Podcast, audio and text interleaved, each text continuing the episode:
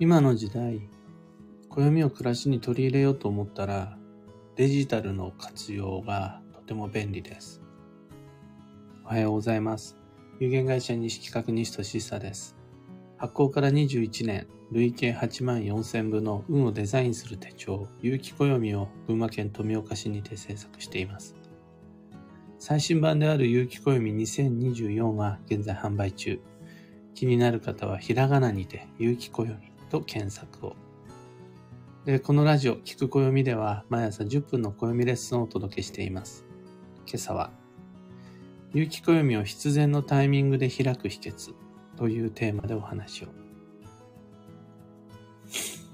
今回の話は、例えばお買い物リスト作ったものの、そのリスト自体をどこかになくして見つけられなくなっちゃうみたいな、そういうタイプの人いるでしょう。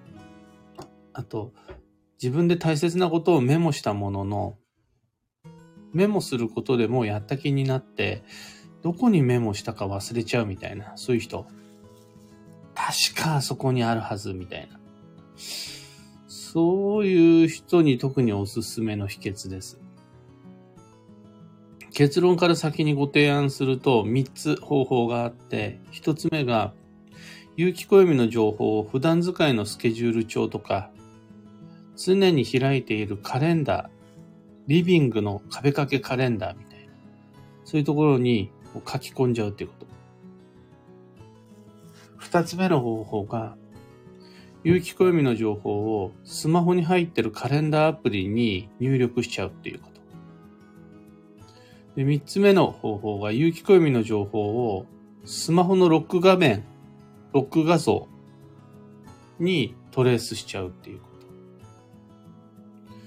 これでかなり暦のあれこれを暮らしに取り入れやすくなります。僕たちは基本的にそんなしょっちゅう暦を開くわけではないです。仕事として毎日暦と向き合ってる僕でさえ、常に有機暦のすべてのページを読みこなしてるわけじゃないです。僕でさえそうなんだから、多くの方は、普通の方は手元に仮に有機暦があったとしても、それを開く機会は本当にごくたまにだと思うんですね。1日に1回っていうのはかなり多い方で、普通は1週間に1回とか1ヶ月に1回なんていうのは当たり前で。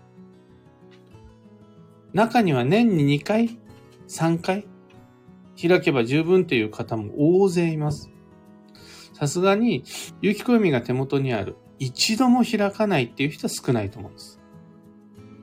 それでも、はって気づいたら、もう3ヶ月経ち、4ヶ月経ち。で、またパッて開いて。で、また半年経って。それで1年終了。そういう方は大勢だと思うんです。でも、そのたまの1回2回が、必然の1回とは限らないです。今その情報が必要というタイミングで所定のページを見事開くことができるっていう確率はとても少ないと思います。だから見逃すわけです。大切なヒント。この吉日、今知ってほしいっていうタイミングでその吉日が書いてあるページをたまたま開くっていうこと難しいし、この基地方位、今行ってほしいというタイミングで、なんとなく手にしたページに、その基地方位が書いてあるなんていう確率は本当にごくごくごく少なくて。結果として、早く見すぎちゃって覚えてられなかったり、あとはもうそれが、チャンスが過ぎちゃってから、後から見て、ああ、そうだったわ、って思い返したりすることになる。それだとなかなか暦の情報を活かしきれないです。じゃあどうすればいいのかっていうと、必要なタイミングで半強制的というか、オートマチックに自動的に暦を開けちゃうように工夫をすればいいわけです。それがカレンダーとかアプリとかロック画面への暦のトレースです。必要だと思う情報を必ず見る場所にもう書き込んじゃうっていうわけです。例えば、仮に4月の注意事項があったとして、4月の注意事項が、必ず会議の前に一声根回ししときましょうっていう注意事項が仮にあったとして、いきなり会議でこれやりたいって話しても無理だよ。その前に、会議が始まる前に、実はこれやりたいと思ってるんだけどさ、今度の会議で話そうと思うんだっていう根回しをしときましょうという注意事項が仮にあったとして、それ、今2月の段階で分かっていても、覚えていても、3月にいろいろあって、いざ4月を迎えるときにずっと覚えてるわけじゃないでしょう。また、それは4月の注意事項だから、2月の今覚えていてもそこまで生きないわけです。そこで、リビングの壁掛けカレンダーの4月のページに書き写しておくと、嫌でも4月になったらそれを目にすることになるはずなんです。また、手持ちのスマホのカレンダーアプリの4月1日のところに、4月1日の予定のところに、会議前に根回しっていう予定を入れておきます。で、4月1日になったら、スマホがそれを教えてくれるんだ。また、手持ちのスマートフォンのロック画面のところ、パッて目にしたら常に開くようなその画面のところに、4月の会議はまず根回しで書いておくわけです。これで嫌でもそれを目にすることになっちゃう。見ようと思って見てるんじゃない。自然とそうなるようになっちゃうっていう情報を上手に作っていくことができれば、必要な暦の情報を必然のタイミングで開くことができるようになります。僕は有機暦の中にある主要な情報、例えば土曜とか大吉日とかはすべてスマホの中に入っている Google カレンダーに入力してるんで、その時が来たらスマホが教えてくれます。今から30分後に土曜が始まりますみたいな感じで。ちなみにスマホであるならば、何分後に〇〇が来ますっていうその何分を自分で任意で設定することさえ可能です。5分前に知らせてとか、半日前に知らせてとかできます。また、僕のスマホのロック画面には、その月の注意事項を書き記しているので、スマホ手にするだけで、その一言常に目にします。それって、すごく意図的で、自分でそのようにした反強制的な、一見不自然に見えるような行為に感じるかもしれないですが、やってみると案外自然でオートマチックです。書き込むのって一瞬だから。入力するのって一回だけだから。毎日毎日毎日毎日そのことをずっと意識してそれをずっと書いてるんじゃないんです。一回4月のカレンダーのところにパパって書くだけなんです。それでもうあとは終了。で、そして開いたら自然と、あ、そうだった。ってわかるので、その流れ一切止めないし、むしろ本当にオートマチックに、あ、そうだったって思えるわけです。意図はあるけれど不自然じゃないです。それって、忘れたくない重要事項を付箋とかに書き留めて、目立つ位置に貼り付けて忘れないように覚えておくのと、そんなに大して変わらないです。それよりも工夫です。常にずっとそれを見てるわけじゃないから。必要なタイミングでパッて目に入ってくるだけだから。その工夫しておくだけで、後々、不自然に暦を気にしないで済むから安心です。というわけで、吉日、吉方位、運勢、土曜、大切な気づき、いつか必要なタイミングで思い出したい重要事項、そういうのをついうっかり忘れて上手に利用できないんだっていう方は、ぜひ一度お試しください。今朝のお話はそんなところです。2つ告知にお付き合いください。いよいよ、弊社創立35周年の記念イベント、明日になりました。2024年2月の10日土曜日11時から東京都千代田区にて、西金谷と西俊久の2人講座をやります。西金谷は新刊を引っ提げて、2024年の仕事運のお話をします。西俊久はオリジナルのテキストと、あとは有機暦を使って旧性別の運勢講座をやります。ただただ有機暦の中に書いてある運勢をこうですよこうですよって読み上げるような講座はしないです。もちろんその運勢の説明はするものの、でだから暦の何ページにこの言葉書き込んでおいてください。どうしてその言葉を書き込むことになるかというと、こういった運勢のこのポイントがあるからですって感じで、言葉の時限爆弾をいかに製造するかのマニュアルとその設置を行う旧性別運勢講座をやります。料金は6600円。受講者様には漏れなく西金谷の新刊と、あと僕からの旧性別悪運のシナリオ詳細解説データをお送りします。毎日キャンセルになった場合はご自宅までその音声データと、あと新刊を発送します。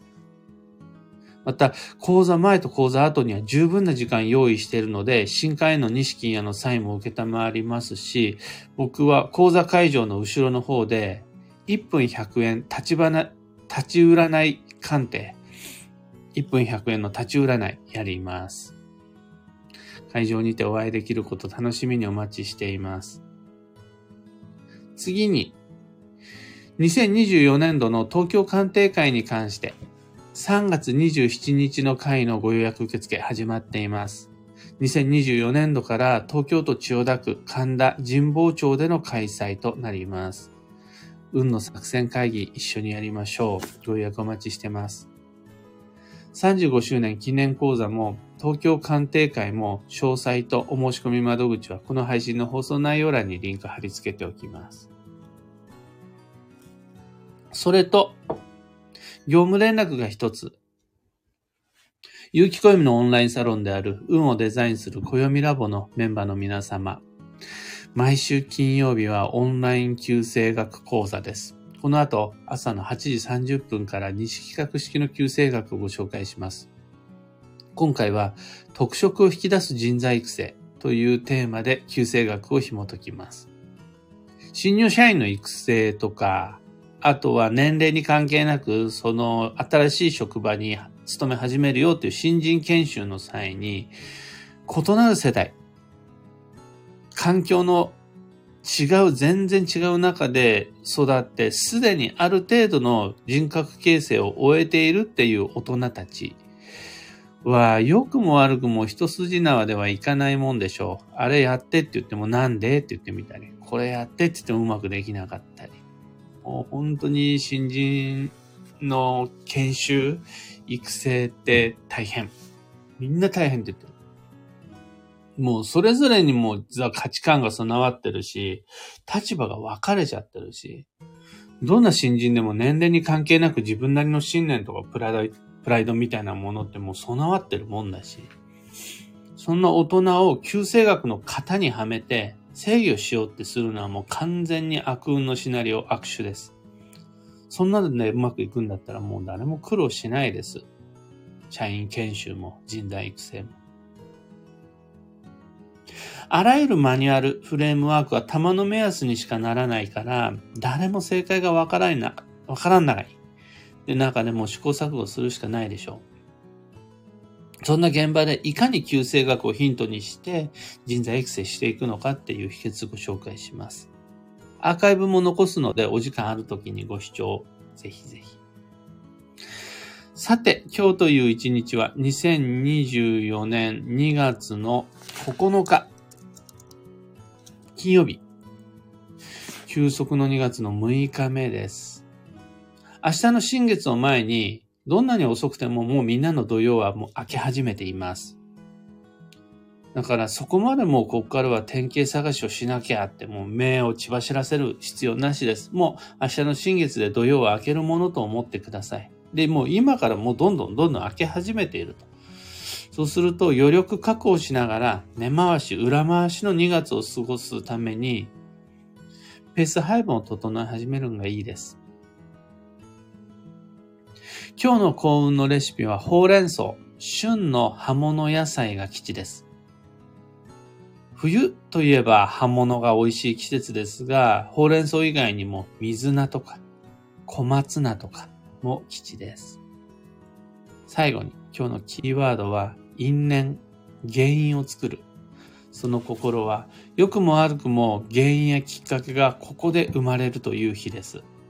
できれば良い原因、良い始まり、良い種を植えてきち。そのためには丁寧な会話が不可欠。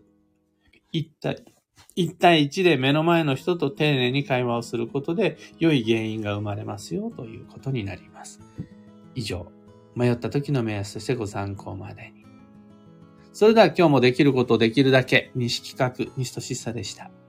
いってらっしゃい。ひれみんさん、おはようございます。あきさん、おはようございます。小川ともみさん、おはようございます。ゆうさん、おはようございます。きみこさん、おはようございます。たかさん、おはようございます。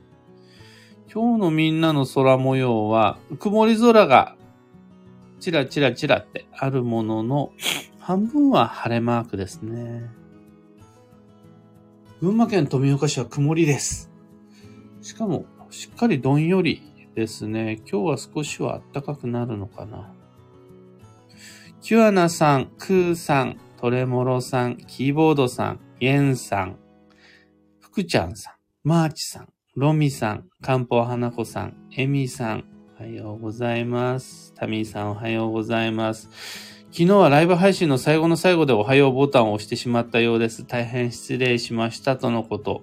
おはようボタンっていうのがあるんですね。知らなかった。おはようボタン何回でも押してもらって大丈夫です。ココさん、二人講座開催おめでとうございます。そのことありがとうございます。おかげさまで。久しぶりですね。こういう35周年っていうところでようやく二人で東京で大きな会場でお話ができるようになりました。おかげさまです。というわけで今朝の配信はここまで。今日もマイペースに運をデザインしてまいりましょう。僕も